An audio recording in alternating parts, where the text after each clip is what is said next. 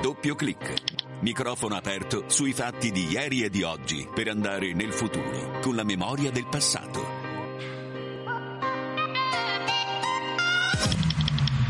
Luce Rossa, siamo in diretta, ben trovati da Andrea De Angelis. Doppio clic, la macchina del tempo radiofonica si accende anche questo venerdì per fare un viaggio nel passato. Siamo ormai giunti al 139 viaggio. Questa volta non è molto lungo. Torniamo indietro di cinque anni, al 2018, in particolare al 12 novembre di quell'anno, quando il Papa istituiva con la lettera il desiderio di pace un ciclo di studi studi, quello in Scienze della Pace e Cooperazione Internazionale, un ciclo di studi più che mai attuale in un eh, periodo storico questo in cui la parola pace risuona con forza e a noi si legge ogni giorno anche la parola guerra. Ringrazio per essere con noi il professor Giulio Alfano che è docente di istituzioni di filosofia politica e delegato del ciclo di studi Scienze della Pace e Cooperazione Internazionale alla Pontificia Università Lateranense. Professore, ben trovato. Ben trovato a lei, grazie. E ringrazio molto anche la studentessa Vittoria Borelli, lei frequenta questo corso dall'anno accademico 2020-2021, a ottobre si è laureata alla triennale, ha da poco iniziato dunque la magistrale. Vittoria, ben trovata. Buongiorno, bentrovati a voi. Grazie dunque ad entrambi, ma noi iniziamo come sempre. Ringrazio al di là del vetro in regia Damiano Caprio, il tecnico del suono Giuseppe Mauriello, con la scheda introduttiva a questa trasmissione a cura della nostra Silvia Giovarrosa. Beati i costruttori di pace perché saranno chiamati figli di Dio, si legge nel Vangelo. Delle beatitudini questa è quella che chiama di più all'azione, invita ad uscire da se stessi per costruire concordia mettendo in moto cuore e braccia. Paolo VI l'8 dicembre 1967 istituisce la giornata mondiale della pace, celebrata per la prima volta il 1 gennaio 1968. Oggi, a 56 anni di distanza, presso la Pontificia Università Lateranense c'è un'aula dove si studia per diventare costruttori di pace del terzo millennio e proprio il ciclo di studi in scienze per la pace è stato istituito da Papa Francesco il 12 novembre del 2018 con la lettera Il desiderio della pace. Usare le armi per risolvere i conflitti è segno di debolezza e fragilità. Negoziare, procedere nella mediazione e avviare la conciliazione richiede coraggio, il coraggio di non sentirsi superiori agli altri il coraggio di affrontare le cause del conflitto abbandonando interessi e disegni di egemonia, il coraggio di superare la categoria del nemico per diventare i costruttori della fraternità universale, che trova forza nelle diversità e unità nelle aspirazioni comuni di ogni persona.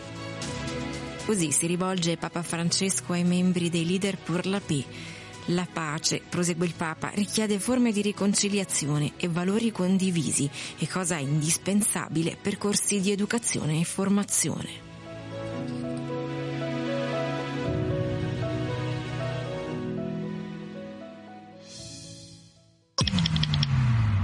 Professor Alfano, abbiamo sentito le parole del Papa, parla anche Francesco del coraggio per costruire la pace, un coraggio che mostrano probabilmente anche coloro che decidono di eh, percorrere un uh, ciclo di studi dove al centro vi è la cooperazione, la pace, poi ancora il multilateralismo, tutte parole che secondo alcuni dovrebbero uscire dal vocabolario dello stare insieme.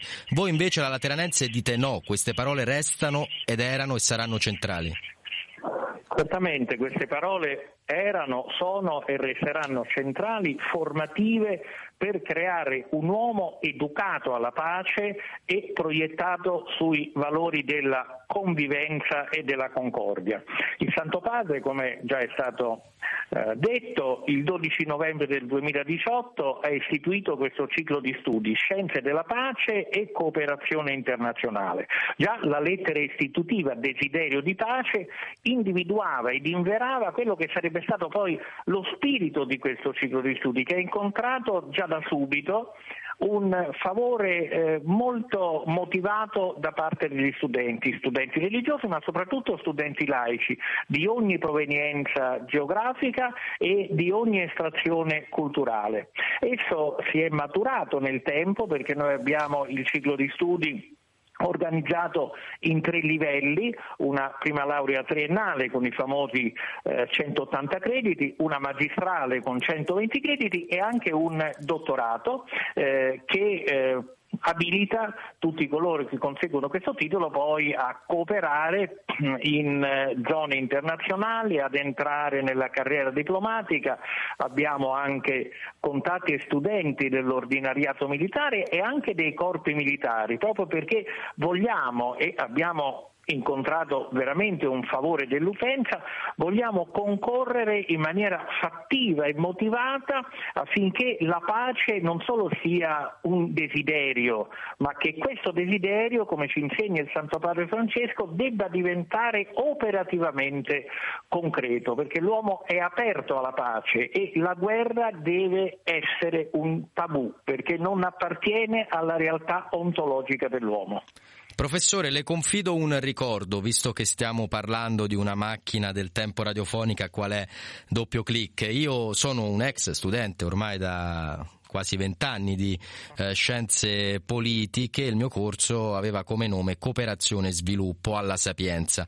In un altro Ateneo, sempre eh, romano, lo stesso, o meglio simile corso, si chiamava Cooperazione, Sviluppo e Pace. Noi giovani studenti dell'inizio degli anni 2000 o comunque del primo decennio del ventunesimo secolo quasi sorridevamo nel leggere quell'altro nome. Ci sembrava che la parola pace fosse un po' fuori dal tempo, non più necessaria necessaria, nonostante l'11 settembre 2001 comunque ci sembrava la guerra un qualcosa di non così attuale, almeno nel vecchio continente. Anche lei è d'accordo? Ci siamo risvegliati all'improvviso da quello che credevamo essere un traguardo raggiunto o non è esattamente così?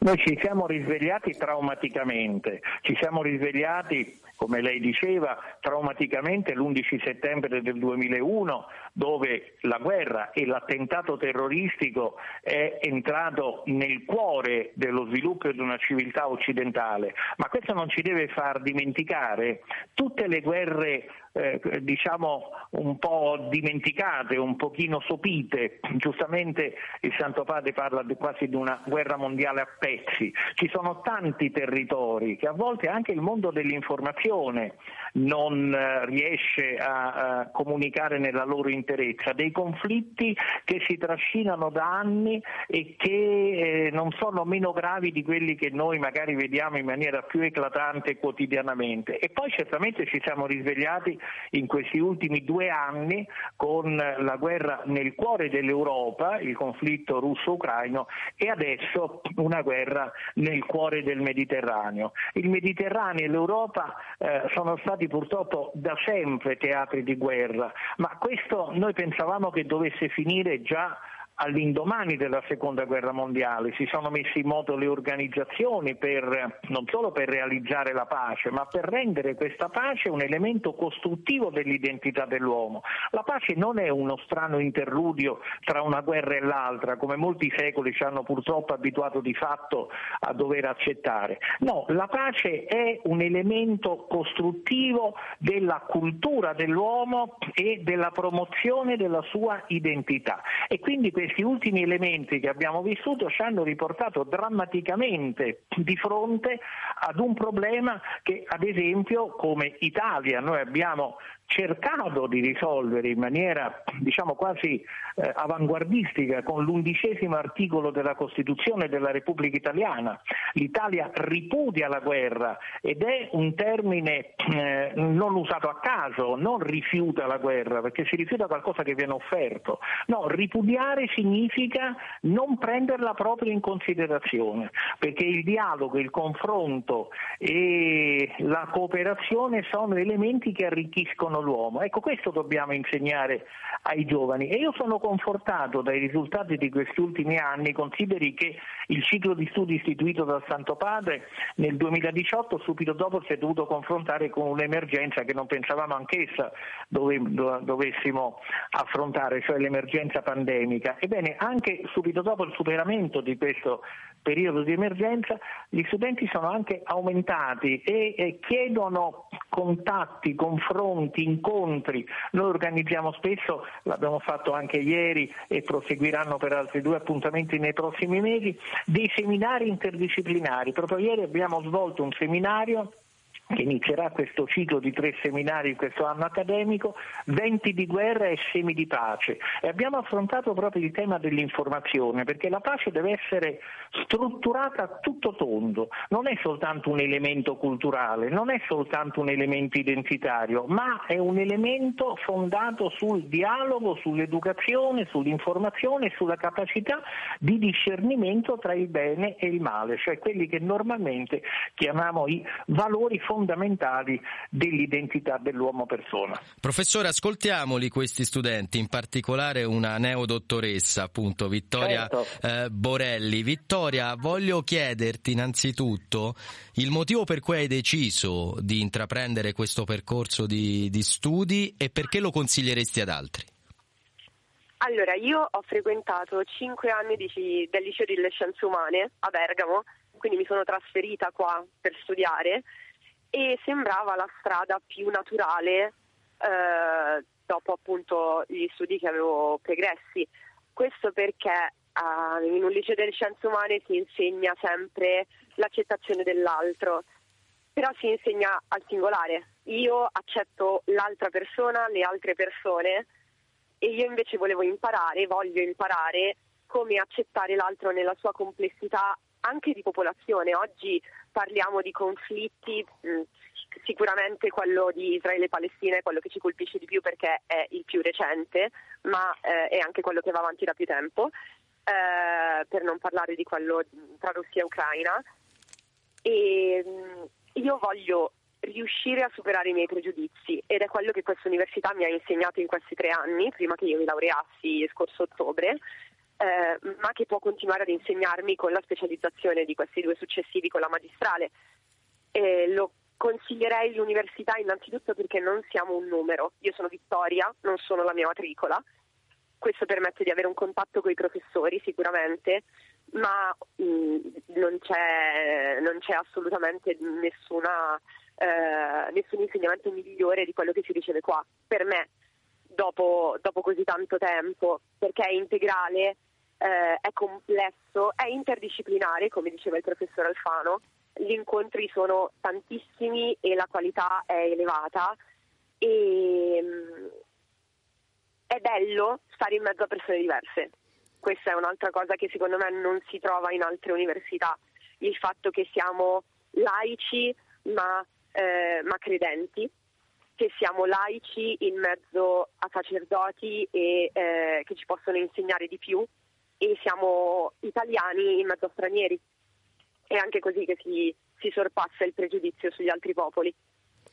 Che bello Vittoria che hai sottolineato questo aspetto dei, dei, pregiudizi che si devono e si possono superare e poi questo voglio imparare, non hai detto vorrei, hai detto voglio imparare a conoscere, a gestire, a comprendere la complessità dell'altro perché siamo eh, diversi. Ascoltiamo invece cosa il Papa ci consiglia di non dimenticare quando parliamo di un conflitto e di una guerra. Ascoltiamo. Non possiamo dimenticare che il sacrificio di vite umane le sofferenze della popolazione, la distruzione indiscriminata di strutture civili, la violazione del principio di umanità non sono effetti collaterali della guerra, no, sono crimini internazionali, questo dobbiamo dirlo, ripeterlo.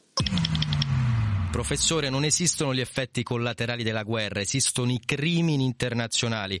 Quanto conta la chiarezza dei termini, delle parole in un corso come quello in Scienze della Pace? È essenziale perché naturalmente il, il, ciclo di studi di scienze della pace e cooperazione internazionale, ripeto, è un fondamentale connubio pace e cooperazione. E, e i termini devono essere usati e eh, applicati in maniera chiara e nitida quello che riguarda la guerra, la conseguenza della guerra sono sempre dei crimini, ma il prerequisito della pace è la conoscenza e attraverso la conoscenza l'affrontare la complessità del mondo che ci troviamo a vivere oggi, che non è migliore o peggiore di quello passato, è una nuova cifra, una nuova realtà che dobbiamo mettere, e per questo motivo dobbiamo mettere i giovani in condizioni di saper decodificare tutte le sfide che si dovranno affrontare e che saranno chiamati a volte anche a risolvere. Il ciclo di studi in scienze della pace e cooperazione internazionale eh, concerne non solo eh, appunto, la cooperazione, la diplomazia, ma anche eh, il rapporto con situazioni di emergenza, con la psicologia del conflitto e della pace, saper identificare quelli che sono i segni, eh, in, proprio i segni indiziati chiari, possiamo dire, anche di situazioni difficili culturalmente e territorialmente. E questo credo che sia mancato in questi anni sulla scena internazionale. Noi veniamo fuori da un secolo che abbiamo superato ormai da più di vent'anni che il famoso storico Osborne chiamava il secolo breve, eh, un secolo sicuramente affascinante ma tragico perché accanto a grandi progressi, a grandi sviluppi, a grandi cambiamenti ha portato con sé anche delle tragedie addirittura sconosciute nelle epoche precedenti, nei secoli precedenti. Ora la sfida che ci aspetta nel futuro è quella di affrontare le nuove realtà che eh, ci troveremo a dover vivere con i mezzi adeguati e i mezzi adeguati sono quelli di fornire agli studenti le strutture interpretative per poterli decodificare. Vittoria Borelli, per chiudere, quando si studia si desidera qualcosa, si spera in qualcosa. Qualcuno dice chi non sa sognare non può neanche probabilmente studiare. Cos'è allora che tu sogni in questo momento della tua vita? Eh, il sogno più grande sarebbe la pace nel mondo ed è un sogno molto da bambina forse. Però è anche vero che alla mia età se non si riesce a restare un po' bambini si perde la bellezza di quello che si può scoprire e di quello che si può appunto imparare. E io non spero di cambiare il mondo da sola, ma spero che intraprendendo un percorso così integrale insieme a tantissime altre persone che sognano la mia stessa cosa sia possibile raggiungere l'obiettivo che io singolarmente ho, ma che sono sicura è una speranza per tantissime altre persone. Grazie davvero allora Giulio Alfano, docente di istituzioni di filosofia politica, delegato del ciclo di studi in scienze della pace e cooperazione internazionale. Abbiamo parlato del primo lustro di vita di questo ciclo di studi alla Pontificia Università Lateranense. Grazie professore. Grazie a voi. E grazie a Vittoria Borelli che si è veramente da poco laureata alla triennale di questo ciclo di studi, ha appena iniziato la magistrale. Neodottoressa, auguri e grazie. Grazie a voi, grazie mille. E termina qui la puntata numero 139 di Doppio Click. Ringrazio ancora Giuseppe Mauriello, Damiano Caprio in regia. Grazie a tutti voi che ci avete seguito come ogni venerdì. Da Andrea De Angelis è tutto e ricordiamolo, se c'è un motivo per lamentarsi, ce ne sono sempre almeno due per non farlo. Ciao!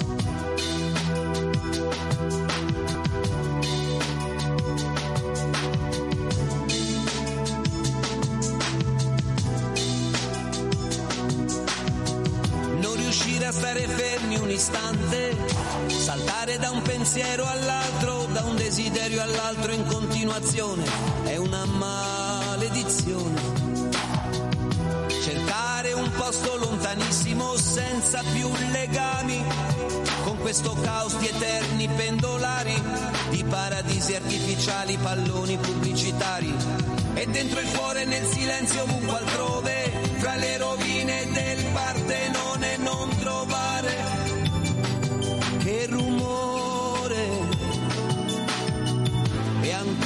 insoddisfazione, insoddisfazione. Fuggire dal mondo e da se stessi, nella finzione, nel sesso disperato, nei videogames, subire il fascino del sacro nei reparti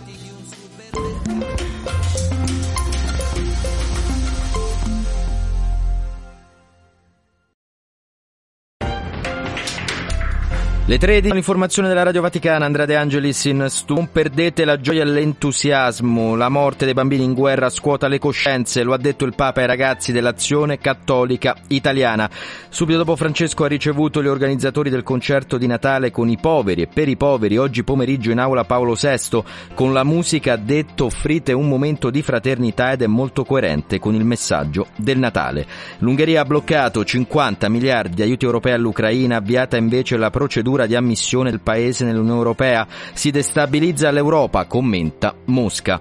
E non si arrestano i bombardamenti sulla striscia di Gaza, sono oltre 18.000 i morti secondo fonti locali dall'inizio della guerra, 36 secondo Hamas i soldati israeliani uccisi questa settimana. Trovato morto a Gaza un ostaggio israeliano. È tutto, ci risentiamo alle 14.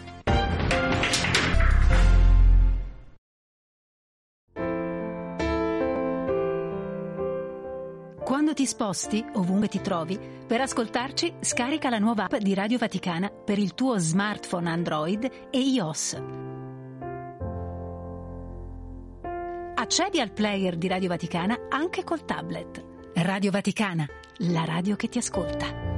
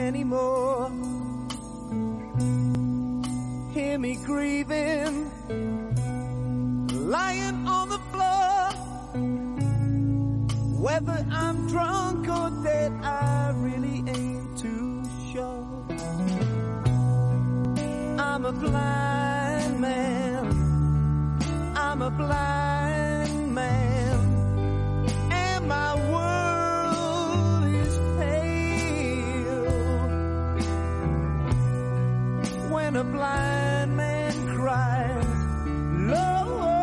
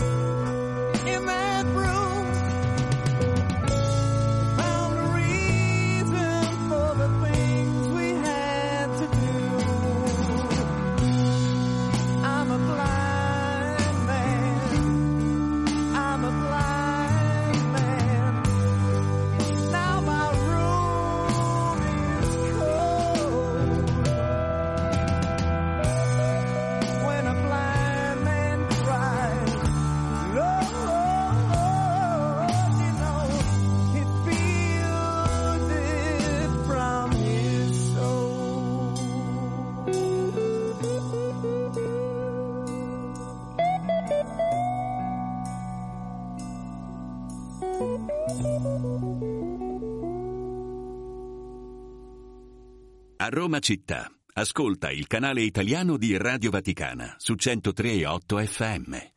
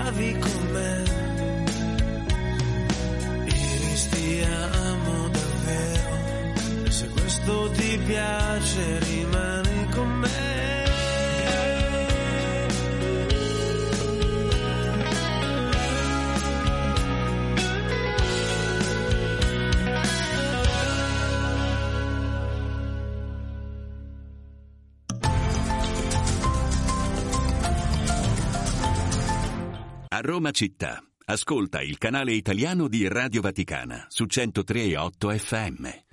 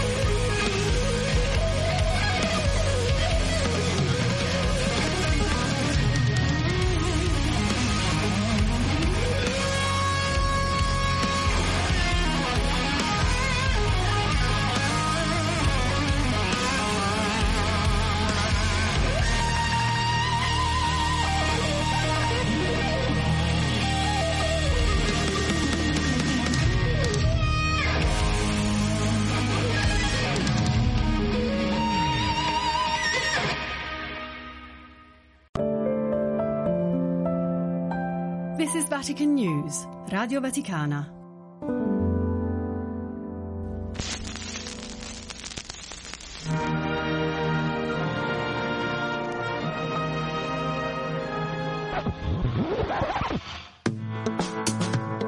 Laudetur Jesus Christus. Papale papale, il vocabolario dei papi. Figli dilettissimi, la nostra parola, la parola. Speriamo di essere ascoltati. E questo è molto bello, è molto bello.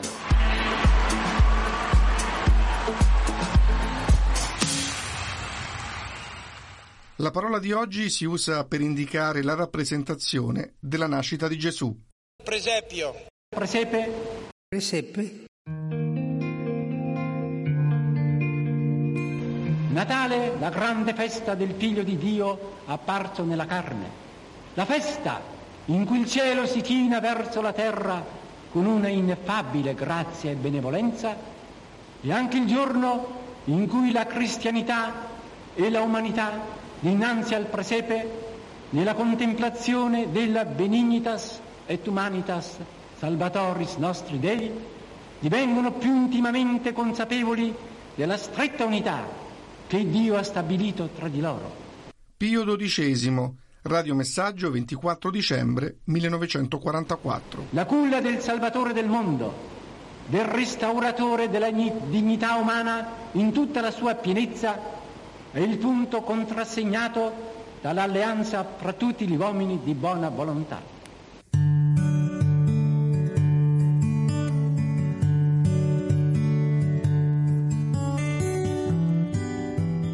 E preghiamo per tutti e per ciascuno di voi presso la culla del Figlio di Dio.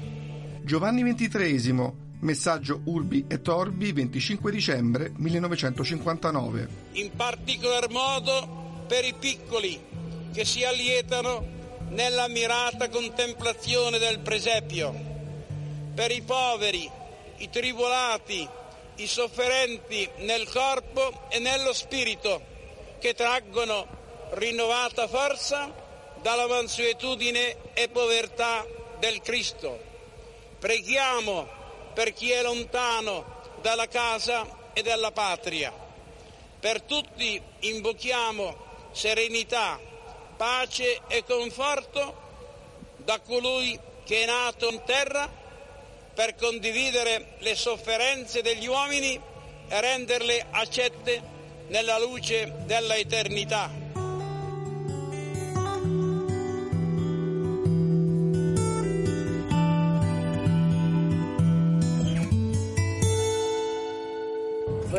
Preparativi guardiamo con compiacenza quelli che compongono i presepi, nelle cappelle, nelle sedi delle istituzioni dove è onorato il nome cristiano e specialmente nelle famiglie buone e liete della presenza di bambini e di ragazzi. Paolo VI, Angelus, 21 dicembre 1969.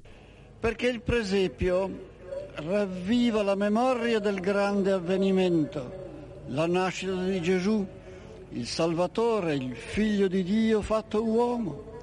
E poi perché il presepio rappresenta con candida e ingenua semplicità il quadro di Betlemme e diventa una scena evangelica, diventa una lezione di spirito cristiano, un messaggio di costume il presepio ci dice come Gesù ha voluto entrare nel mondo, povero, piccolo, respinto dai cultori dei cosiddetti valori della terra.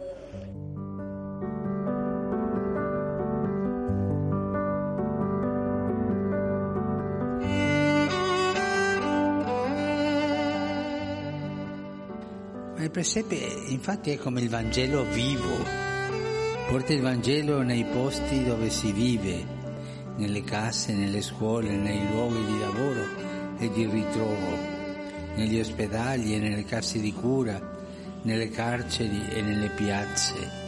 Francesco, udienza generale 18 dicembre 2019. E lì dove viviamo ricorda, ci ricorda una cosa essenziale, che Dio non è rimasto invisibile in cielo, ma è venuta sulla terra, si è fatto uomo, bambino.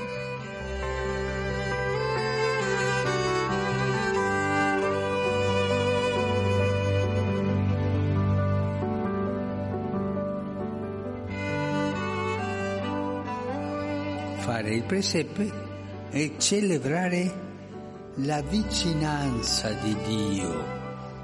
Dio è sempre stato vicino al suo popolo, ma quando si è incarnato, è nato, è stato troppo vicino, molto vicino, vicinissimo. E celebrare la vicinanza di Dio e riscoprire che Dio è reale, che Dio è concreto, che Dio è vivo e palpitante. Dio non è un Signore lontano, un giudice distaccato, ma Dio è l'amore umile, disceso fino a noi. Il bambino nel presepe ci trasmette la sua tenerezza. Alcune statuine raffigurano il bambinello con le braccia aperte, per dirci che Dio è venuto ad abbracciare la nostra umanità. Allora è bello stare davanti al presepe e lì confidare al Signore la vita, parlargli delle persone e delle situazioni che abbiamo a cuore, fare con Lui il bilancio dell'anno che sta finendo, condividere le attese e le preoccupazioni.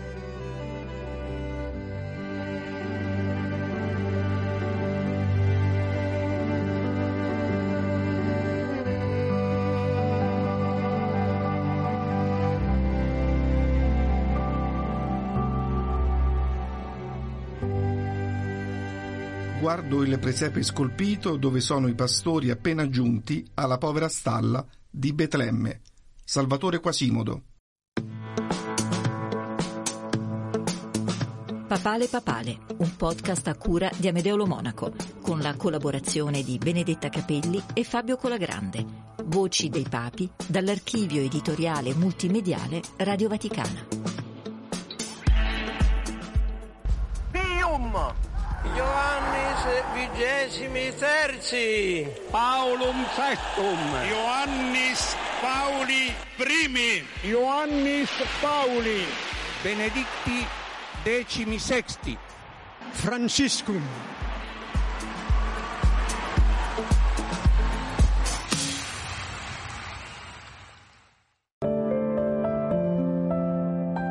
This is Vatican News, Radio Vaticana.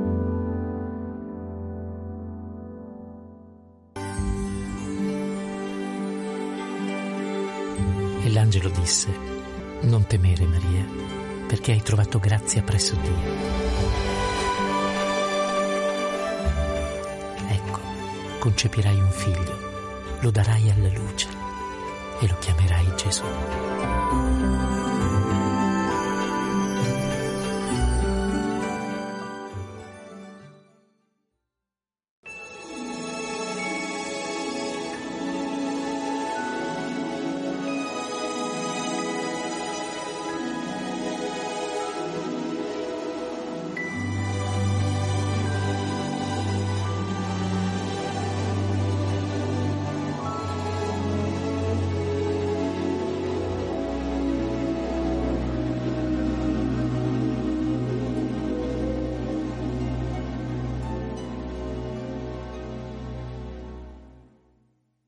It's beginning to look a lot like Christmas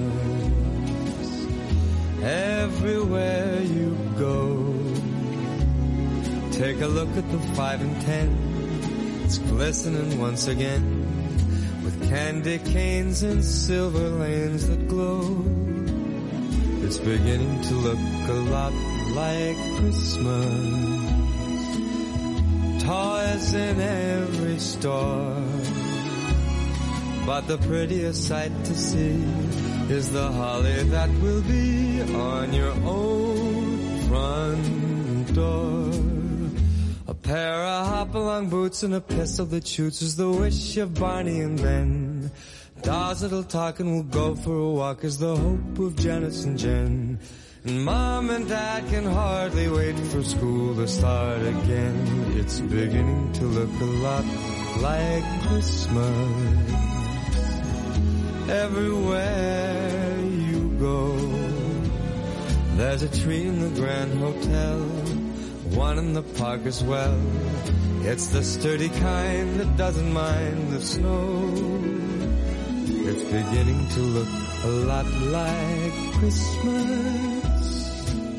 Soon the bells will start, and the thing that'll make them ring is the carol that you sing right within your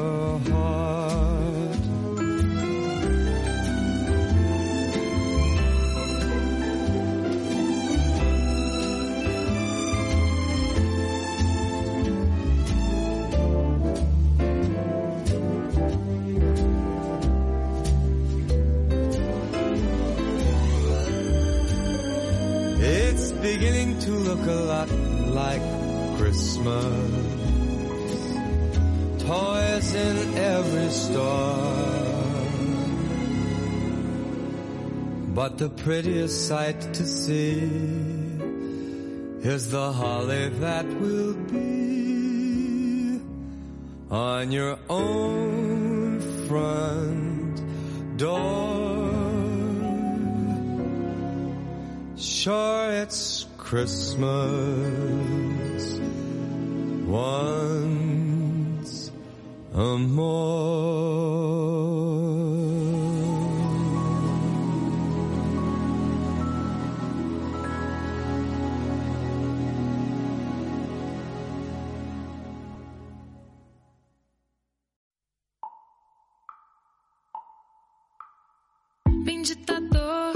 Deixa em paz. Vem ditador, me deixa em paz. E se ele some quando eu tô na cama, melhor deixar de vez. Pra mim não é que tanto faz. Pra mim não é que tanto faz. Pra mim não vale ir embora. Já chegou a Ela joga nas estradas sem mentira pra não ter demora. Ah, sem demora. Chega, chega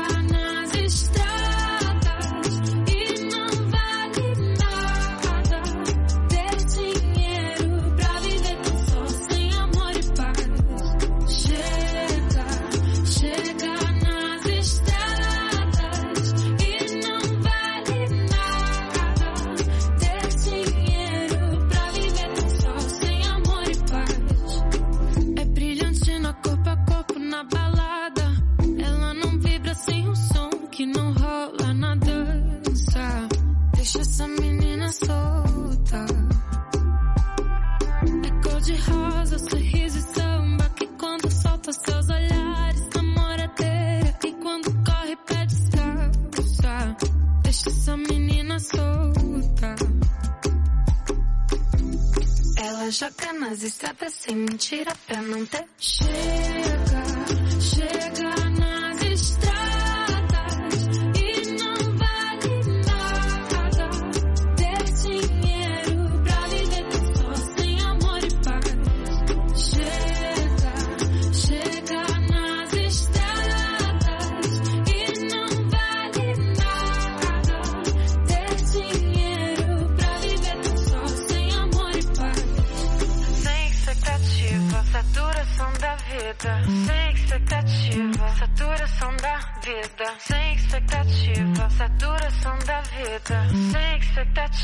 saturação da vida.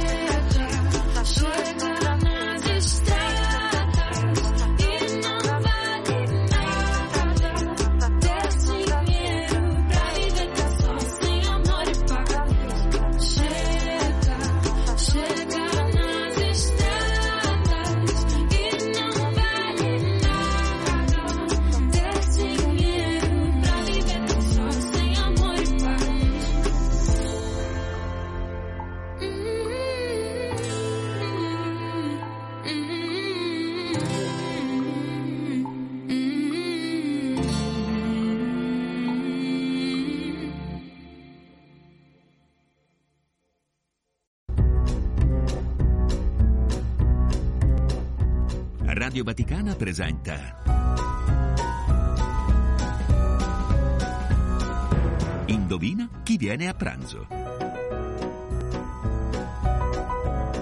Un programma di Lucas Duran, Mara Miceli, Monia Parente e Rosario Tronnolone.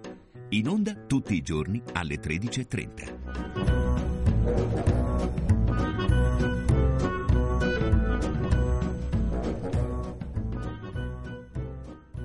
Cari amici, ben ritrovati da Rosario Tronolone al nostro appuntamento con Indovina chi viene a pranzo ed è con grande grande piacere che ho qui con me un collega che stimo profondamente, uno scrittore di una sensibilità straordinaria che ha eh, appena pubblicato un libro su una scrittrice che è veramente stata una, una compagna, no? sia per per me che per lui evidentemente, anzi per lui in maniera ancora più, più profonda, che è una, veramente una scrittrice francese meravigliosa, Marguerite Yourcenar.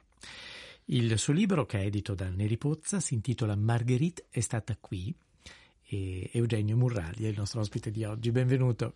Grazie, grazie mille, grazie a voi che ci ascoltate, grazie a Rosario per questa introduzione così generosa. Allora, il tuo libro è, mi ha accompagnato in un viaggio in treno, come le letture più, più belle che ho fatto. Penso all'Idiota di Dostoevsky, che ha avuto, ha avuto lo stesso destino. E mi ha riportato indietro la memoria a questi libri meravigliosi che uh, Marguerite Yourcenar ha, ha scritto e che tu riattraversi in questo tuo, in questo tuo volume con una specie di strano percorso uh, sentimentale, se vogliamo, tuo personale, che è proprio un percorso che ti porta sui luoghi dove Margherita Ursenar è stata, e insieme anche ad inventarne la vita, in qualche modo a ripercorrere quello che potrebbe essere successo. Sì. Sì, eh, già in effetti l'invenzione della vita è un po' una espressione chiave che già usava Josiane Savignon nella più, eh, più antica biografia della, della Yourcenar. E l'invenzione di una vita, perché già Margherita Yourcenar nel Labirinto del Mondo, che è una trilogia che vorrebbe essere autobiografica, anche se poi diventa tutt'altro, diventa storia del, del costume della società attraverso le, le, vite più lontane della sua famiglia, perché dal padre alla madre risale indietro nel tempo, reinventa in realtà anche lei la sua vita. Quindi io ho seguito un procedimento simile, nel senso che ho um, creato un percorso che è quello del narrante appunto nei luoghi del cuore, un viaggio sentimentale, detto benissimo. E poi c'è però qualche in, in mezzo a questo, a questo percorso c'è l'emergere di queste voci, voci di persone che sono state vicine a Margrethe Yourcenar, sua madre, suo padre, le bambinaglie, la studentessa del college in cui lei ha insegnato in America, ehm, il, le, le, persone che lei ha amato, eh, quindi l'uomo che non poteva riamarla, cioè eh, André Fregnaud, il suo amico poeta surrealista greco, Andreas Embricos, eh, oppure Grace Frick, ovviamente la compagna di una vita. Quindi, eh, o Jerry, l'ultimo, l'ultimo amore. Quindi attraverso queste voci, eh, senza mai però tentare l'impossibile, perché l'impossibile non era, non era percorribile, cioè inven- cercare di inventare la voce di Marguerite, no, no, non è possibile. C'è la voce di Marguerite, chi vuole ascoltare la sua voce ha a disposizione tutte le sue meravigliose opere, eh, raccolte di lettere, raccolte di saggi, quindi chi vuole sentire la voce di Marguerite deve eh, andare assolutamente alla fonte e, e questo libro invita proprio i lettori a, a ripercorrere, a, ad andare a quella sorgente, eh, soprattutto chi magari ha avuto, mh, non ha avuto ancora l'opportunità di conoscerla, chi ha, ha, ha, iniziato magari le memorie e poi le ha abbandonate. E forse con questo libro io provo a far vedere con altri occhi l'autrice e la sua opera. Eh, c'è un libro che tu definisci libro guida eh, che è una delle opere forse meno eh, note tutto sommato nel, no, di, di Margherita Yourcenar, cioè Fuochi. Perché Fuochi è così importante per te?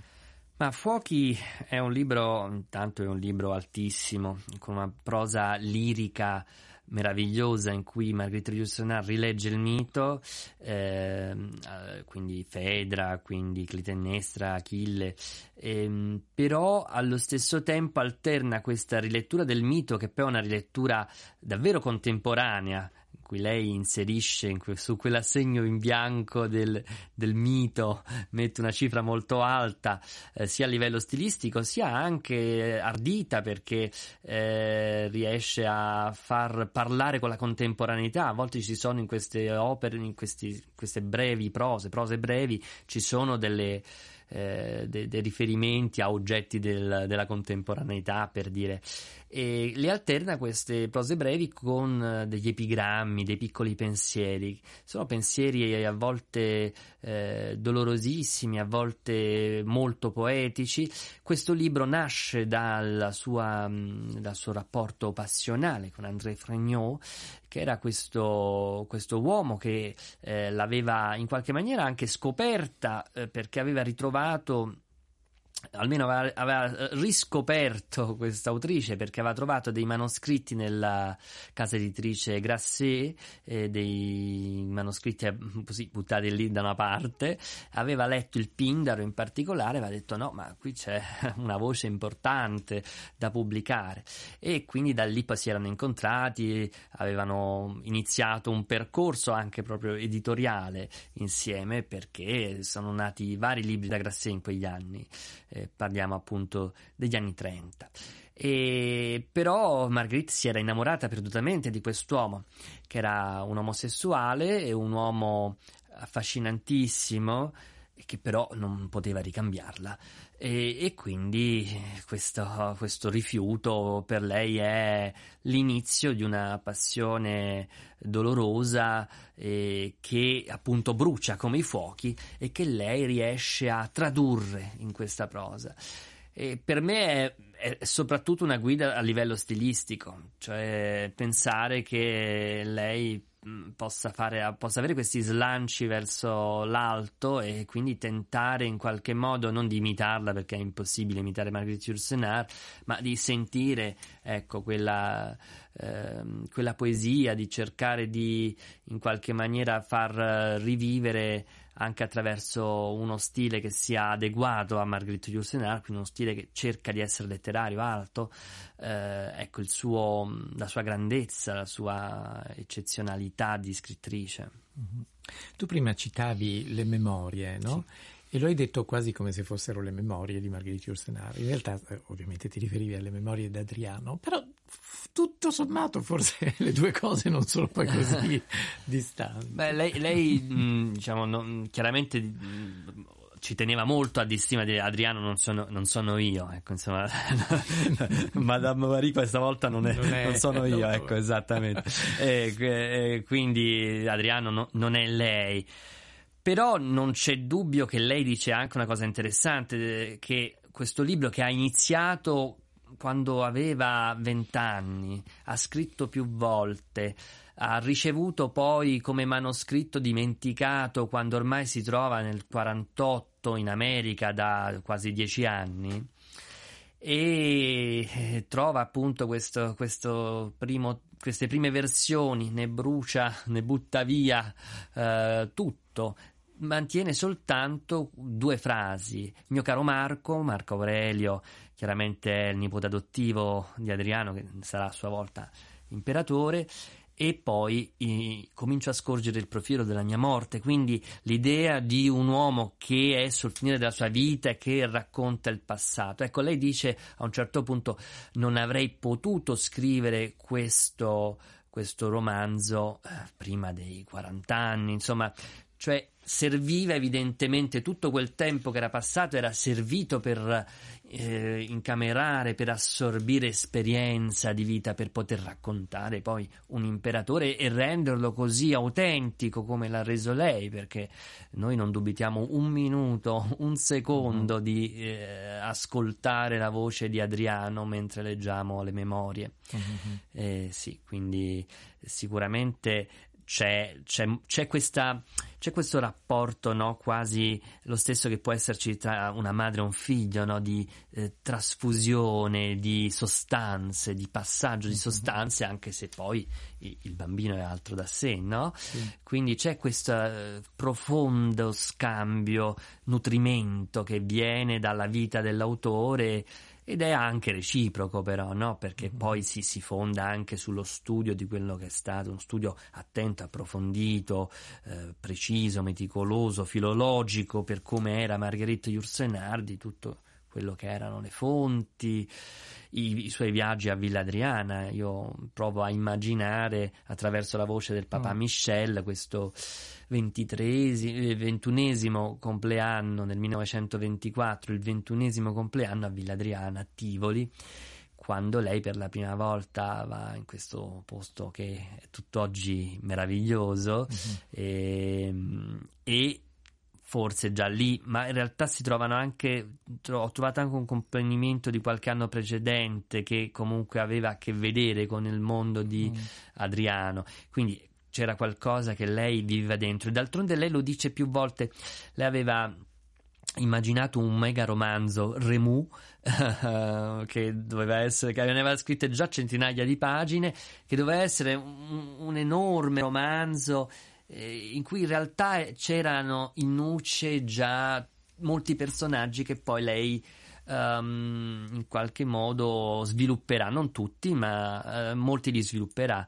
Eh, insomma, la, la questione è, è complicata perché poi da quel romanzo Certo, resta certo. soltanto La morte conduce il carro e da lì tre racconti che diventeranno poi appunto l'opera al nero, Anna Soror e, e l'uomo oscuro. Mhm. Quindi in realtà ecco, è, un- è una genesi lontanissima quella delle sue opere, ma è in straordinario come intorno ai vent'anni questa donna avesse già in qualche maniera immaginato i suoi personaggi maggiori. Sì. Abbiamo parlato di viaggio sentimentale. Il, eh, la prima tappa non è incoraggiante, nel senso che comincia con un errore, un errore d'aeroporto. Sì, è vero, è vero, è successo davvero. Insomma, l'Io narrante chiaramente è un io narrante, quindi eh, anche lì insomma va da prendere. eh, sono io, non sono io. Però sicuramente questo è successo davvero. Sono arrivato all'aeroporto di. Eh, cos'era, di Fiumicino e poi mi sono reso conto che dovevo partire da Ciampino quindi ho dovuto rimandare ho chiamato la- eh, questa amica che mi avrebbe ospitato a Bruxelles. Ho detto guarda ho sbagliato aereo ho sbagliato aeroporto lasciamo stare vengo fra due giorni e quindi però poi sono riuscito a partire sono arrivato a Bruxelles. E purtroppo di, di questi luoghi della Jursenar eh, spesso non si trova mh, quasi più nulla, nel senso che eh, a Bruxelles la casa non c'è più, c'è un monumento eh, artistico che ha un suo perché, per carità, eh, di fronte appunto allo spazio, al volume dove doveva essere, dove adesso c'è un altro condominio. E poi mh, nel Mont Noir, che pure rimane bellissimo, e rimane invece lì, ecco, la presenza di Marguerite si sente fortissima, come si sente anche vicino quando si, si può un po' come dire eh, percorrere la strada di Lille vicino all'appartamento che è ancora lì della nonna.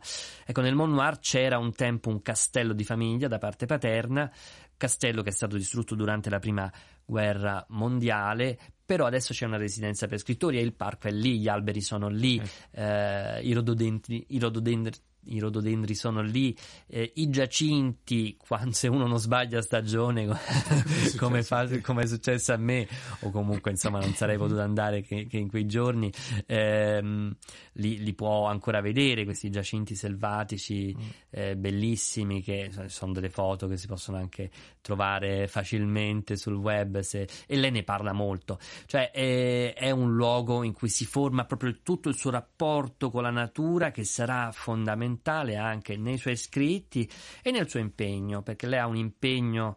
Ecco, noi siamo qui a Radio Vaticana, Vatican News, dove spesso si parla no, del rapporto con gli ambienti. Ecco, Mhm. lei è stata una precorritrice in questo, straordinaria, Eh, aveva a cuore la natura, aveva a cuore l'ambiente. Il suo ultimo discorso, mi piace ricordarlo in Canada, è proprio un discorso, se vogliamo ancora tentare di salvare la terra. Eh, quindi I luoghi sono in qualche modo, o sono stati in questo tuo viaggio, in qualche modo l'input per la creazione dei fantasmi di cui tu parli, di Noemi, di Jean, di- del padre ovviamente, di Michel. Allora, molto è passato indubbiamente attraverso le letture, nel senso che eh, la lettura delle sue opere, la lettura delle biografie, perché poi c'è un gruppo gruppo esteso, straordinario, preparatissimo di studiosi che Mm-mm. produce e ci sono centri, io faccio parte del centro Antino qui a Roma per esempio, ma c'era il, il SIDMI eh, in Belgio, c'è la Société Internationale d'études des Ursinariennes in Francia, ci sono dei fondi anche in America, cioè c'è uno studio profondo dell'opera, delle riflessioni molto acute, delle documentazioni molto ricche che quindi aiutano l'immaginazione. Però è vero che poi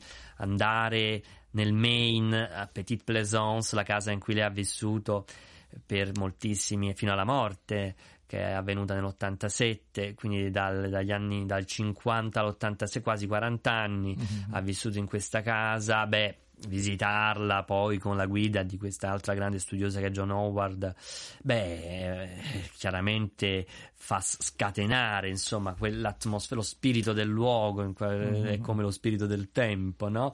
E quindi è, qualcosa, il genius loci, ecco. Sì, sì, questo, sì, sì, sì, sicuramente questo sì, eh, era stato fondamentale già quando avevo scritto un altro libro su- sulla Sicilia di Dacia Maraini anni fa e, e- e devo dire che la, la presenza nei luoghi è sempre fondamentale per chi scrive. Dopo aver chiaramente Mm. viaggiato tanto con, con la testa, però poi andare lì, eh, vedere gli alberi che lei ha visto. È come avere delle conferme. Sì, avere delle conferme, vedere gli oggetti, quei pochi oggetti del padre che lei si è portata attraverso l'oceano, eh, il fermacarte con la, con la faccia di Napoleone o l'orologio, eh, cioè sono piccole cose ma mh, che danno un, un fan- emozionano molto, no? Poi pensare eh, che Michel, suo padre, ha eh, lavorato a mano quel, ferma, quel righello, no? Eh, sono cose che, eh, che lasciano qualcosa e che scatenano un'emozione, scatenano un pensiero, scatenano un percorso. Sì. Volevo farti un'ultima domanda invece su un, un gesto di gratitudine che tu hai, eh, perché dedichi questo libro a Mariella, che in qualche modo è stata un po' no? un, eh, per te una guida già proprio per Margherita Yourcenar. Ti ringrazio molto per questa domanda. Mariella è Maria Gabriella Bruni ed è stata la mia insegnante di francese al liceo Tasso che io ho frequentato dal 98 al 2003 ed è stata per me una persona importantissima nella vita, ecco, davvero a volte no, incontriamo dei maestri nella scuola che, che è un luogo, resta un luogo fondamentale della formazione dell'essere proprio. Mariella eh, mi fece conoscere, era appunto come insegnante di francese, mi portò un giorno nella sua saletta, nell'auletta di francese e mi regalò ehm, alcune pagine di un, di un libro di Sandra Petrignani, la scrittrice abita qui, tant'è che il titolo un po' richiama quel, quel libro di Sandra, che è stata gentilmente e generosamente anche presentatrice de- a Roma della- in occasione della prima presentazione di questo libro. E mi ha regalato questo libro di, di Sandra e io ho potuto conoscere che appunto aveva visitato Petite Plaisance come ho fatto io nel Maine e quindi da lì poi è iniziata questa passione, la lettura delle, delle memorie. E nel 2003 quando mi sono diplomato Maria Gabriella Bruni eh, che poi è diventata Mariella, un'amica, e mi ha regalato un libretto che si chiama I 30 nomi di Dio. E ci sono vari nomi di Dio, cavallo che corre libero, oppure come ne cito uno che per me è molto significativo, soprattutto perché quest'anno Mariella è scomparsa, che è il silenzio tra due amici. Ecco, questo silenzio è uno dei, effettivamente un nome di Dio che ho tenuto molto presente in questo, in questo periodo di scrittura e, insomma. Io ti ringrazio molto di essere stato con noi e mh, volevo ricordare che questo silenzio, comunque questa reticenza in qualche modo è presente molto anche nel tuo libro, ma è una reticenza che parla, è una reticenza che, che si lascia intuire. Il eh, tuo libro, lo ricordiamo ai nostri ascoltatori, è Margherita è stata qui, edito da Neri Pozza e grazie a Eugenio Murralli di essere stato qui. Grazie, grazie a voi, grazie.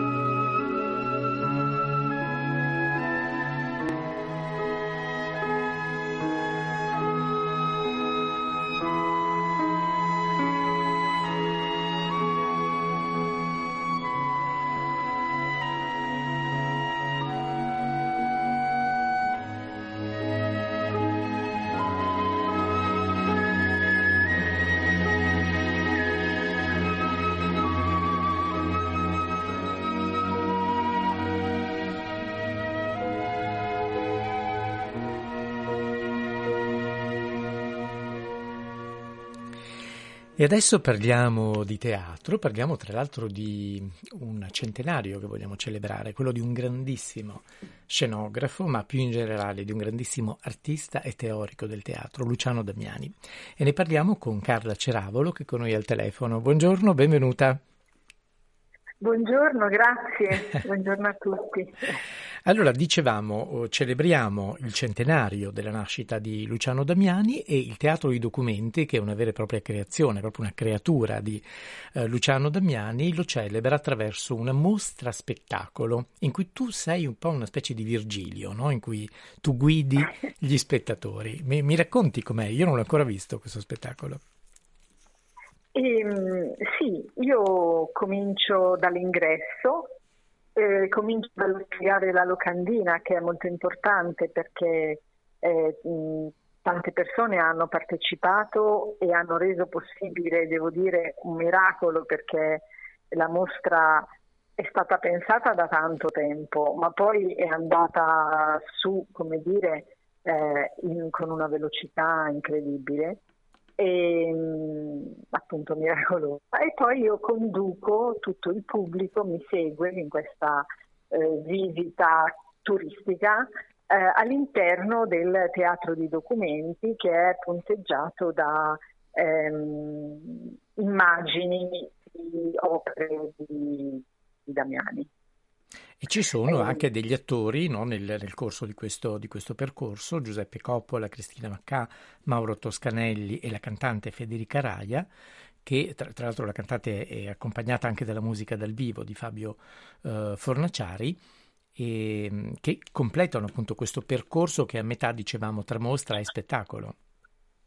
Sì, ehm, Paolo Orlandelli ha scelto delle... Ehm, dei, dei, brani drammaturgici da alcune opere di Damiani che eh, punteggiano la sua ricerca.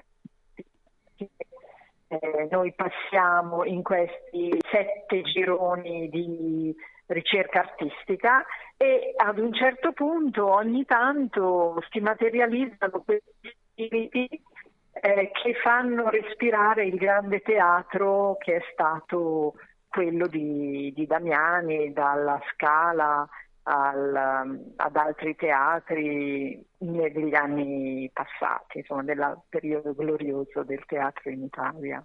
Sì, tu hai giustamente citato il Teatro La Scala, naturalmente ehm, anche il, il, piccolo teatro di Milano dove eh, Damiani appunto ha formato un sodalizio straordinario con, con Strehler e con altri grandi nomi appunto del, della grande stagione del teatro italiano, penso a Ronconi, ad altri, altri grandissimi nomi di questo genere.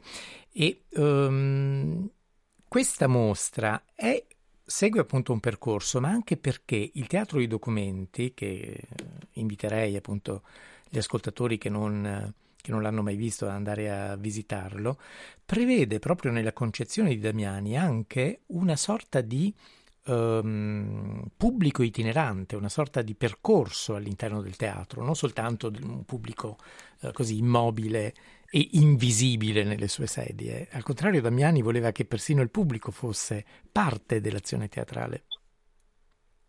Sì, infatti eh, questa mostra spettacolo è piuttosto sorprendente. Le persone che sono venute sono rimaste eh, piacevolmente sorprese, non aspettavano una, uno, un'opera di questo tipo, perché è vero, il pubblico è proprio eh, ospite, ospite come se fosse eh, in un interno di, di salotto, ecco.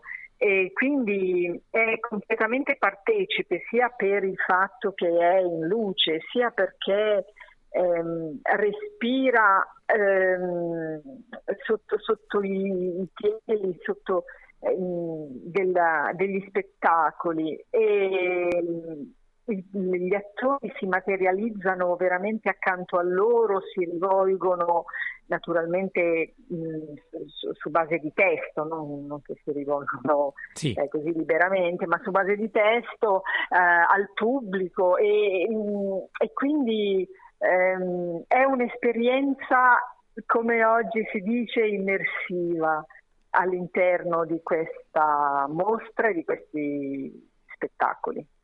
Fino a quando siete in scena?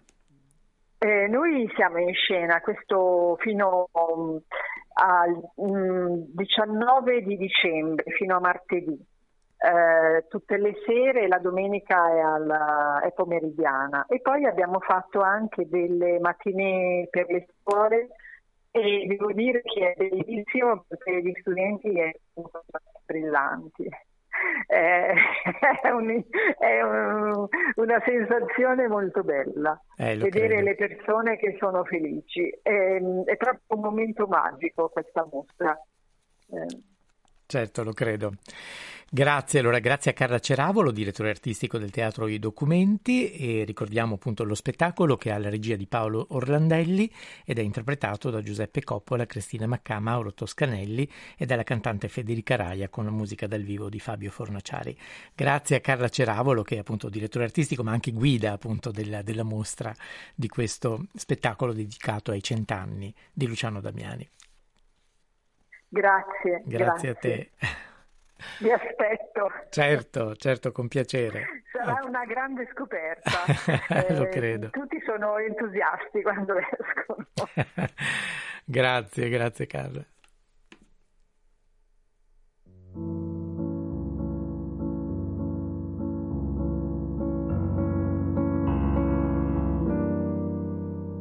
La prima scena la stanza di una casa e poi siede al centro una persona di cui non diresti mai che piange come una ragazza, sembra un'altra razza di uomo che non piange mai. La nuova scena insegue i piedi di una donna che sale in fretta con in mano una cosa pratica. La porta sembra fosse aperta, entra di scoperta, lo sente che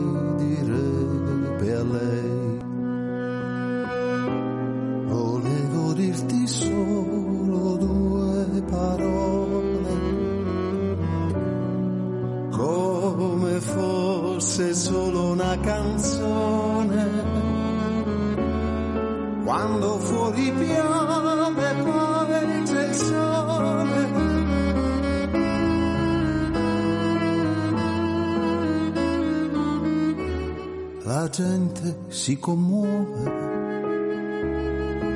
soltanto delle prove, disse l'attrice al primo attore. La terza scena sta nel foglio che hai lasciato lì. Cosa pensi quando dici essere felici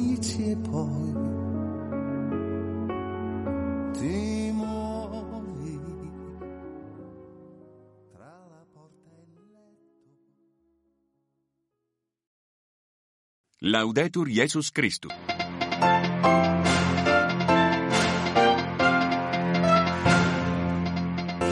Nuovo appuntamento con i GR della Radio Vaticana, il ricordo dei bambini morti in guerra tocchi le coscienze, lo ha detto Francesco ricevendo i ragazzi dell'Azione Cattolica Italiana. Tra poco il concerto per i poveri e con i poveri in Vaticano, il Papa agli organizzatori con la musica offrite un momento di fraternità. Primo sì per l'ingresso di Ucraina e Moldavia nell'Unione Europea, intanto l'Ungheria blocca 50 miliardi di aiuti di Bruxelles a Kiev. Ben ritrovati all'ascolto da Andrea De Angelis. La morte di migliaia di bambini nei conflitti a Gaza, in Ucraina e nello Yemen tocchi il cuore di chi può fermare le violenze. L'auspicio del Papa nel discorso consegnato ai ragazzi dell'Azione Cattolica che lo hanno incontrato per gli auguri natalizi e che lo hanno salutato con un canto. Tiziana Campisi. Ai ragazzi dell'Azione Cattolica rivolge alcune parole abbraccio Papa Francesco, rivelando di preferire salutare tutti uno per uno. Grazie per il vostro lavoro. Non perdere l'entusiasmo, non perdere la mistica. Nel discorso preparato Francesco spiega che il mondo potrà ritrovare la luce e la pace di cui ha bisogno solo se amiamo Dio e ci amiamo tra noi. Occorre amare in famiglia, in parrocchia, a scuola e nei luoghi della quotidianità, aggiunge, per aiutare tutti a credere che è ancora possibile cambiare rotta, scegliere la vita e tornare a sperare. Il pensiero del pontefice in particolare per quei luoghi che sono dilaniati da conflitti, come l'Ucraina dove sono morti più di 500 bambini, lo Yemen e la striscia di Gaza. Il Natale ci mostra l'amore di Dio che ci invita ad amare, conclude Francesco. Per questo Gesù è nato. Non si restano i bombardamenti sulla striscia di Gaza, sono oltre 18.000 morti secondo fonti locali dall'inizio della guerra, 36 per Hamas, i soldati israeliani uccisi questa settimana, trovato morto oggi a Gaza un ostaggio israeliano. Francesco ha incontrato questa mattina gli organizzatori del concerto di Natale per i poveri e con i poveri che si svolgerà oggi pomeriggio in aula Paolo VI. 3.000 persone senza tetto, migranti, indigenti, invitati dal Dicastero per il servizio della carità e da varie associazioni di volontariato. Ascoltiamo il Papa. Passare dal per i poveri a con i poveri. Si parte dal per, ma si vuole arrivare al con. E questo è cristiano. Dio è venuto per noi. Ma come? In che modo? Venendo a abitare con noi. Anzi, diventando come noi. Questo mistero ci lascia sempre senza parole. È troppo grande, ci supera. Eppure lo possiamo sperimentare nell'incontro con l'altro diverso da me. Quando il mio dare qualcosa per lui o per lei diventa un ricevere, diventa un condividere, diventa amicizia dal per al con. Il concerto sarà eseguito dall'orchestra e dal coro del Teatro dell'Opera di Roma assieme a 200 membri del coro della Diocesi Capitolina, diretto da Monsignor Marco Frisina e dalla direttrice d'orchestra Speranza Scappucci. Ascoltiamo quest'ultima al microfono di Michele Raviara. Credo molto che la musica ha anche questo potere enorme di unire le persone di qualsiasi estrazione sociale, perché la musica è un'arte intangibile che quindi può trasmettere delle emozioni a chiunque e a chiunque in un momento diverso della vita può trasmettere emozioni, lo stesso brano può suscitare emozioni diverse, quindi credo che lo spirito è quello di poter condividere questo dono con tutte le persone presenti, soprattutto con le persone che sono più sfortunate di noi. Arriva la musica colta anche a chi probabilmente non ha avuto poi gli strumenti per poterla studiare, per poterla conoscere bene. Questo è anche il, lo spirito proprio di questo concerto, donare due ore di musica in un momento in cui queste persone magari possono anche dimenticare le difficoltà di tutti i giorni. Il Consiglio europeo, e voltiamo così pagina, ha annunciato che aprirà i negoziati per l'adesione all'Unione Europea di Ucraina e Moldavia. Una scelta molto forte. Ora il popolo ucraino sa che siamo dalla sua parte, le parole del Presidente del Consiglio europeo Michel. Duro, il Cremlino così si destabilizza l'Europa. Ascoltiamo Silvia Giovarrosa. L'Ucraina e la Moldavia avevano chiesto di entrare nell'Unione Europea in seguito all'invasione russa nel febbraio 2022 e l'Unione aveva concesso loro lo status ufficiale di candidate a giugno dello stesso anno. Un mese fa la Commissione europea aveva raccomandato l'inizio dei negoziati. Ora il Consiglio europeo ha deciso che la procedura potrà effettivamente cominciare. La decisione è stata presa all'unanimità da 26 Paesi membri, mentre il primo ministro ungherese Orbán, che si era detto contrario, ha lasciato l'Aula durante la discussione. Immediata la reazione del presidente ucraino Zelensky che ha commentato l'annuncio con un post su X. Si tratta di una vittoria per l'Ucraina e per tutta l'Europa, ha scritto. Da Mosca la replica del presidente russo Putin che durante la conferenza stampa di fine anno ha dichiarato la pace in Ucraina ci sarà quando la Russia avrà raggiunto i suoi obiettivi. E nella notte il primo ministro ungherese Orbán ha annunciato sui social di aver posto il veto all'invio di nuovi aiuti all'Ucraina per un valore di 50 miliardi di euro. Dall'Ungheria arriva anche lo stop all'approvazione del bilancio pluriennale europeo per il periodo compreso tra il 2021 e il 2027. In Sud Sudan il periodo d'avvento è caratterizzato da grandi difficoltà legate a violenza, effetti drammatici dei cambiamenti climatici ed estrema povertà, ma a preoccupare la Chiesa locale del paese africano è anche l'arrivo di migliaia di profughi che fuggono dal vicino Sudan devastato da una sanguinosa guerra civile. Federico Piana ne ha parlato con fratel Claudio Bozza, missionario comboniano.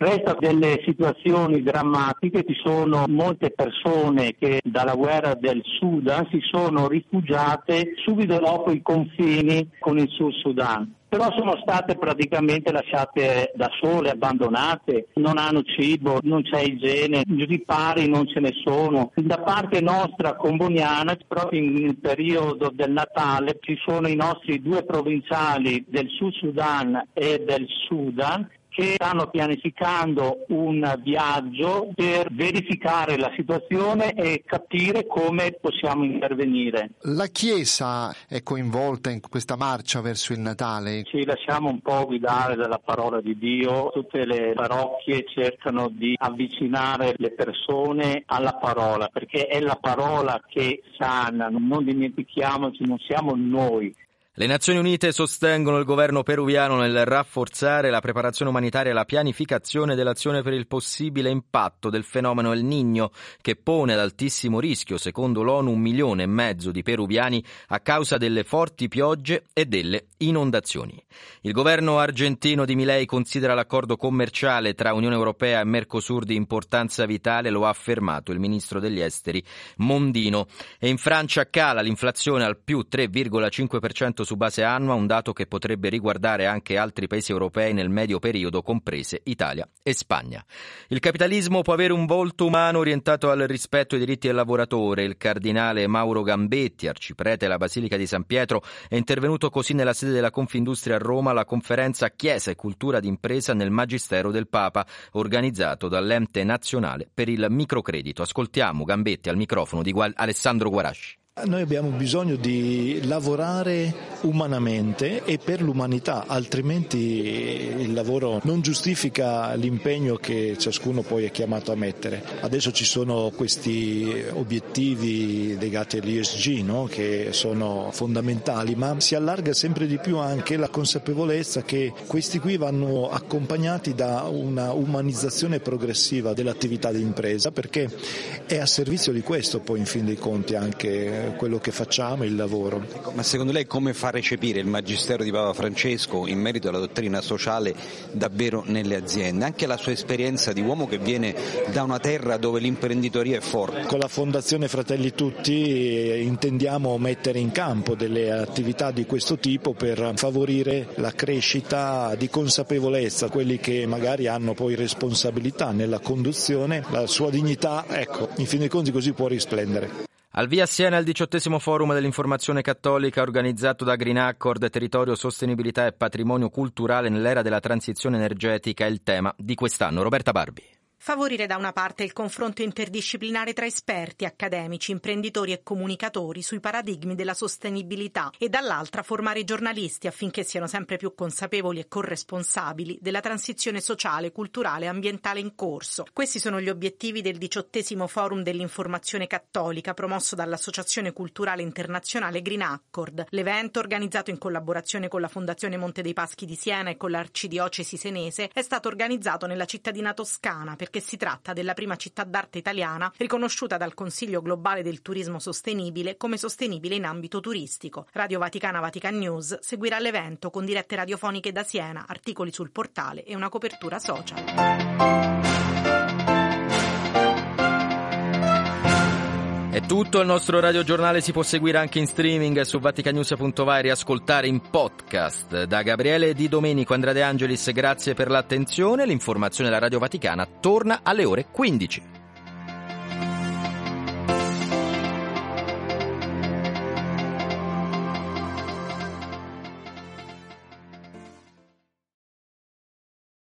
Stai ascoltando il canale italiano di Radio Vaticana con la collaborazione di ilmeteo.it. Le previsioni di domani.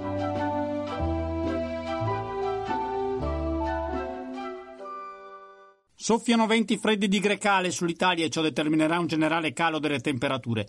Tempo buono invece quasi ovunque. Al mattino sole prevalente al centro-nord, eccezione fatta per il medio Adriatico, dove potrebbero formarsi addensamenti anche forieri di pioviggine, e per la valle padana alle prese con nubi basse, foschie o nebbie. Lieve instabilità al sud, specie in Sicilia. Nel pomeriggio saranno poche le variazioni, cieli sereni soprattutto sui settori occidentali del paese. Per ora è tutto da ilmeteo.it dove I fa la differenza anche nella nostra app. Un saluto da Andrea Garbinato.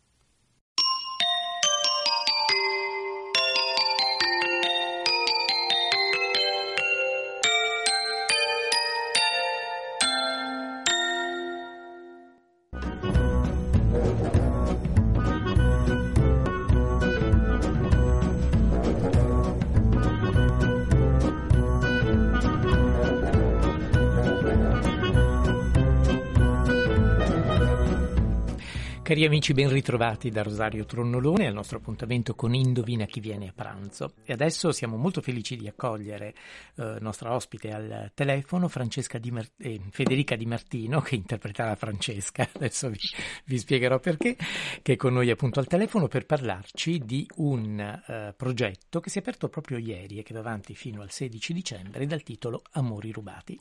Intanto benvenuta, scusi il lapsus, ma alle volte tra attrice e personaggio. Non importa, non importa. Buongiorno a tutti. Allora, intanto è un piacere riaverla con noi in, um, in, trasmissione. Avevamo già parlato proprio di questo spettacolo, proprio dello spettacolo Francesca, che è la vittima protagonista di uno spettacolo dal titolo Cronaca d'un amore rubato e che verrà tra l'altro riproposto proprio nella giornata finale di questa rassegna Amori rubati che si è aperta ieri al Palazzo delle Esposizioni e si è aperta con un incontro tra l'altro con Dacia Maraini, un incontro che è stato fondamentale proprio per la nascita di questo progetto, è così? Sì, sì, mm, nella misura in cui mm, tutto nasce con Dacia nel 2013, io mi sono imbattuta nel suo libro L'amore rubato e ho visto questo racconto in cui il libro contiene otto casi di cronaca, in cui si parla ovviamente di violenza sulle donne, che Dacia ha romanzato.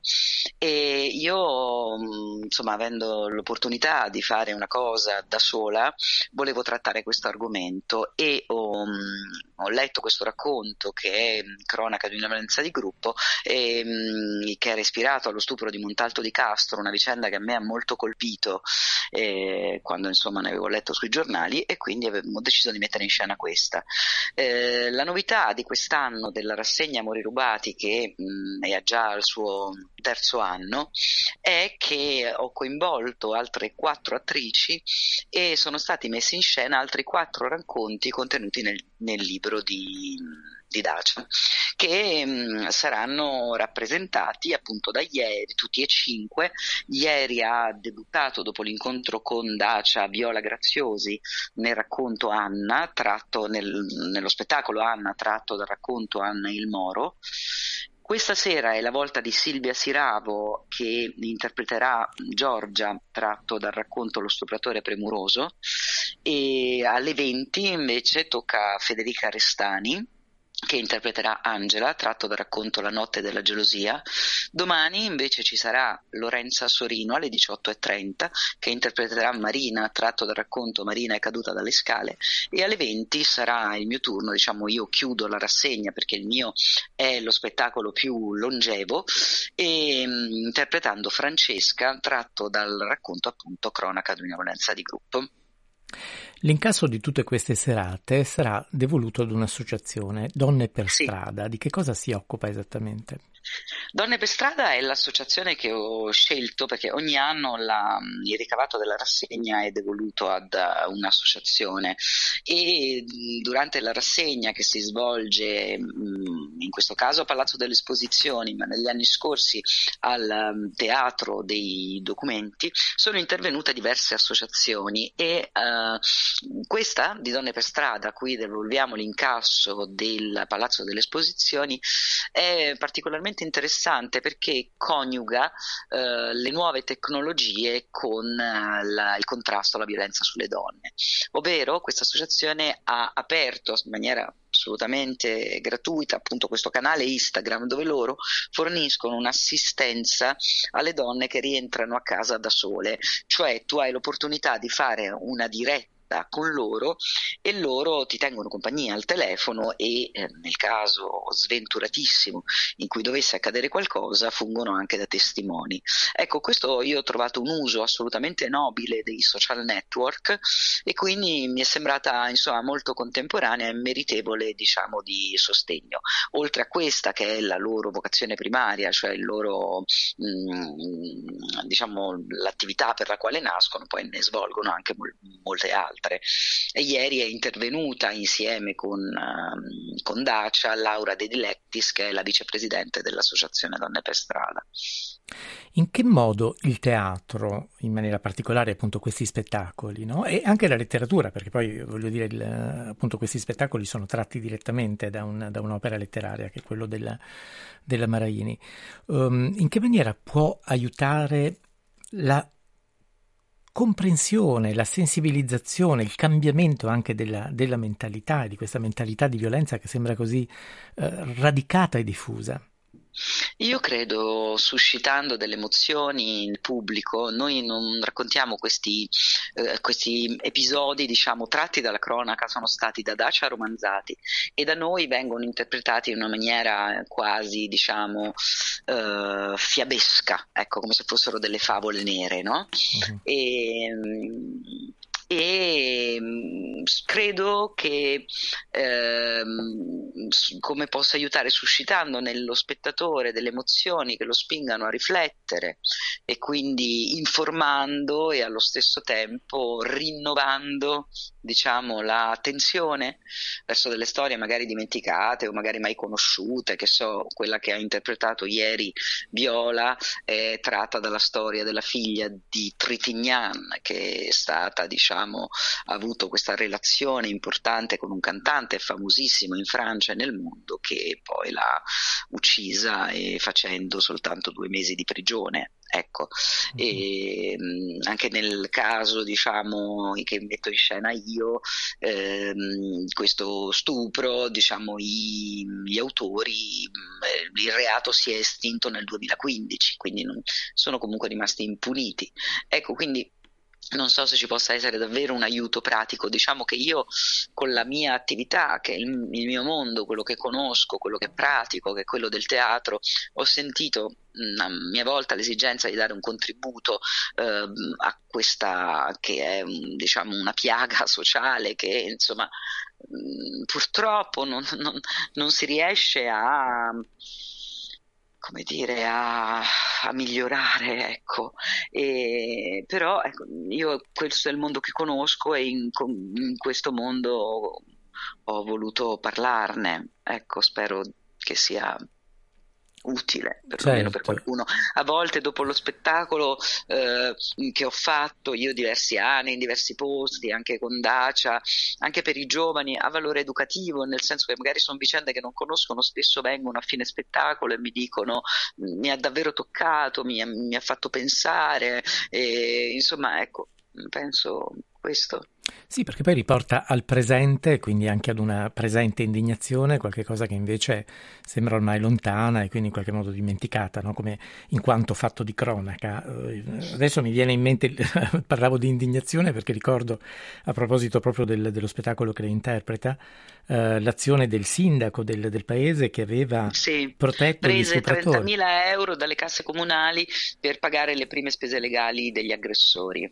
Per questo la vicenda mi colpì in maniera particolare perché la Certo. trovai inaudita e però c'erano giochi di potere perché questi ragazzi erano figli di persone molto in vista, molto abbienti, ma mi sconvolse anche un servizio che c'è ancora su YouTube in cui una giornalista andò nel paese per solidarizzare diciamo con la vittima e si trovò un muro di 30 persone che non facevano che, altro che dire che la ragazza se l'era meritato perché andava sempre in giro con le gonne corte. Ecco.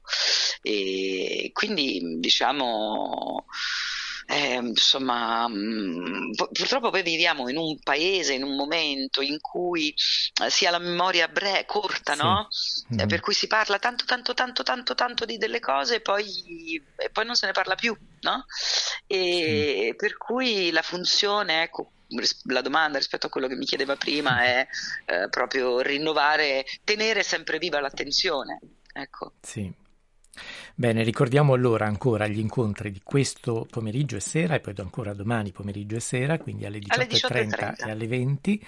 Giorgia, diretto e interpretato da Silvia Siravo, Angela con Federica Restani e domani invece Marina Lorenza Sorino e Francesca che appunto chiuderà con Federica Di Martino, che ringraziamo di essere stata con noi. Grazie a voi, Grazie, buon davvero. lavoro. A presto, arrivederci. Arrivederci. arrivederci. Il eh, nome appunto di questa rassegna, di questo progetto Amori rubati, deriva da una famosa canzone di Luca Barbarossa, di cui possiamo ascoltare appunto un, un brano, era eh, L'amore rubato, e presentato appunto alcuni anni fa. e lei sognava una musica dolce e labbra morbide da carezzare chiari di luna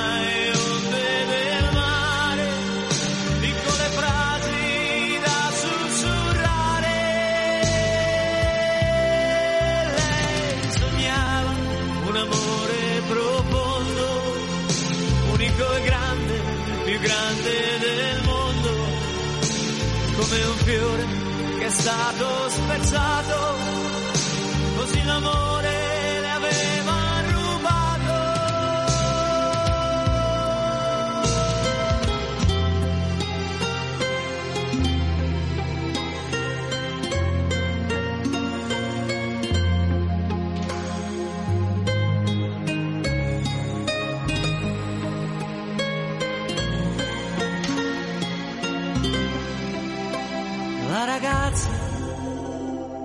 immaginava che così lento fosse il dolore.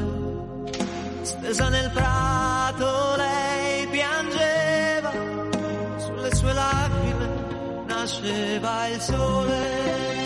E lei sognava una musica dolce e labbra morbide da carezzare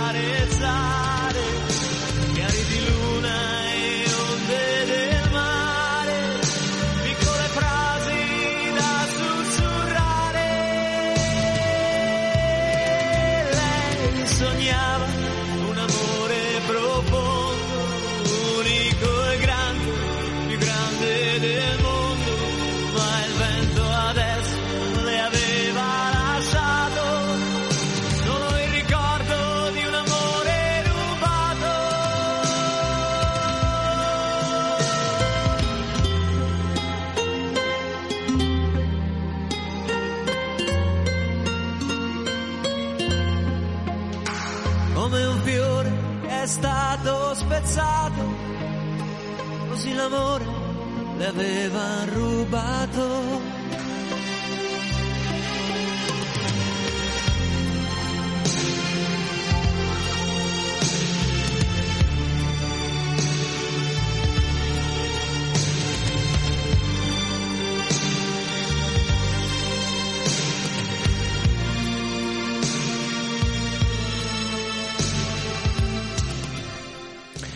Ed era Luca Barbarossa, appunto con la canzone L'amore rubato. Adesso vorrei farvi ascoltare invece una voce mh, straordinaria del jazz, e forse la voce che più di ogni altra ha saputo esprimere, grazie proprio alle qualità intrinseche nel suo mezzo vocale, ma anche poi motivate appunto dalla sua vita, dalla sua biografia e dalla sofferenza che appunto questa biografia ha in qualche modo graffiato sulla sua voce. Sto parlando della voce di Billie Holiday.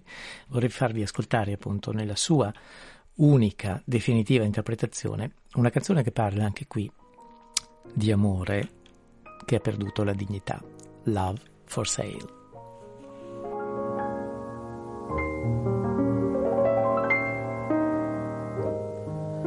love for sale. Appetizing young love for sale. Love that's fresh and still unspoiled. Love that's only slightly soiled. Love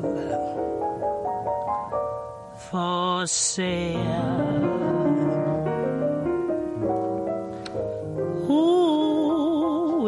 by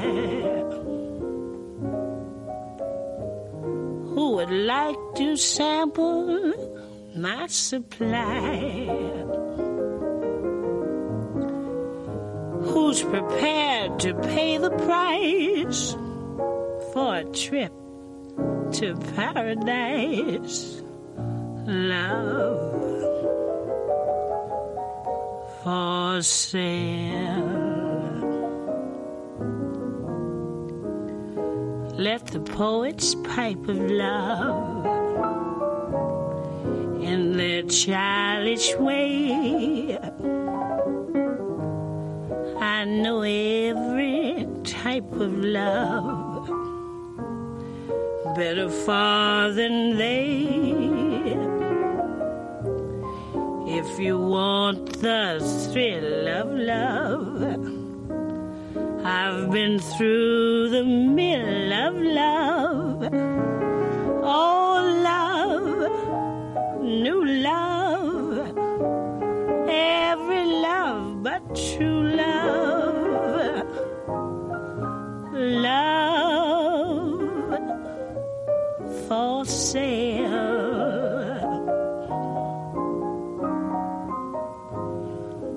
advertising young love for sale.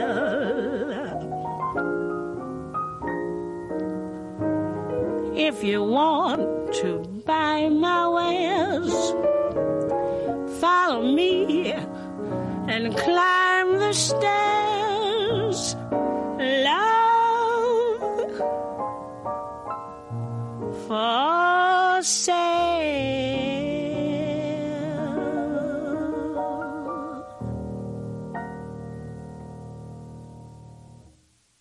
Roma città. Ascolta Radio Vaticana su 103.8 FM.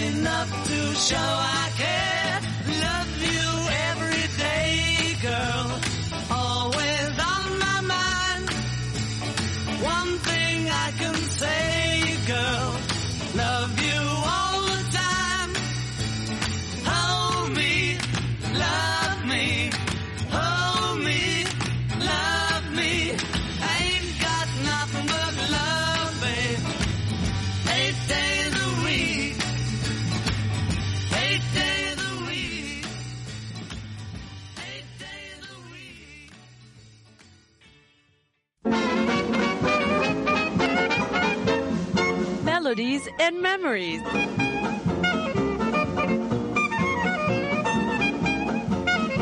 La musica di ieri e di oggi dalla discoteca personale di Meg Mason.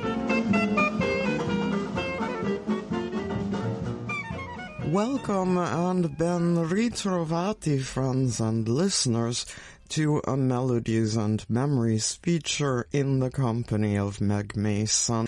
Shortly after releasing the single La Vida Que Quiero, the Gianluca Sulli group produced and released the album Livello 21 written entirely by the Abruzzese musician who has been living in Ascoli for years.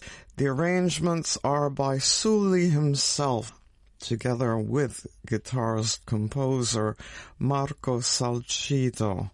The joyous compositions mingle Gianluca Sulli's lilting clarinet to Marco Salcito's guitar, Arcangelo Trabucco's piano, Mario Guarini's bass, Aldo Leandro's drums, and Antonio Franciosa's percussion.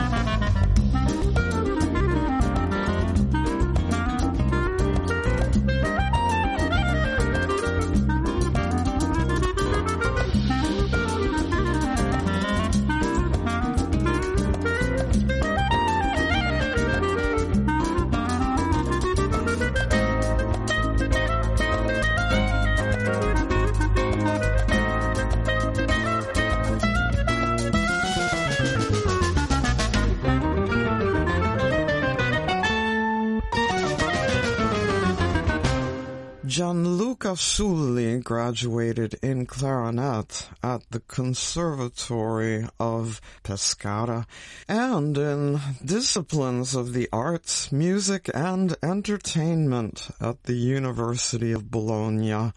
He holds the role of first clarinet of the Abruzzese Symphony Orchestra. Still in the role of principal clarinet, he collaborated with the Orchestra of the Opera Theatre of Rome, the Italian Chamber Orchestra, conducted by Salvatore Accardo, the City Chamber Orchestra of Hong Kong, and the Orchestra of Rome and Lazio. Of particular importance were his collaborations with the soloists of the Roman Philharmonic Academy, directed by Giuseppe Sinopoli, the Rai Symphony Orchestra of Rome, the Orchestra of the Teatro La Fenice in Venice, and the Solisti Aquilani.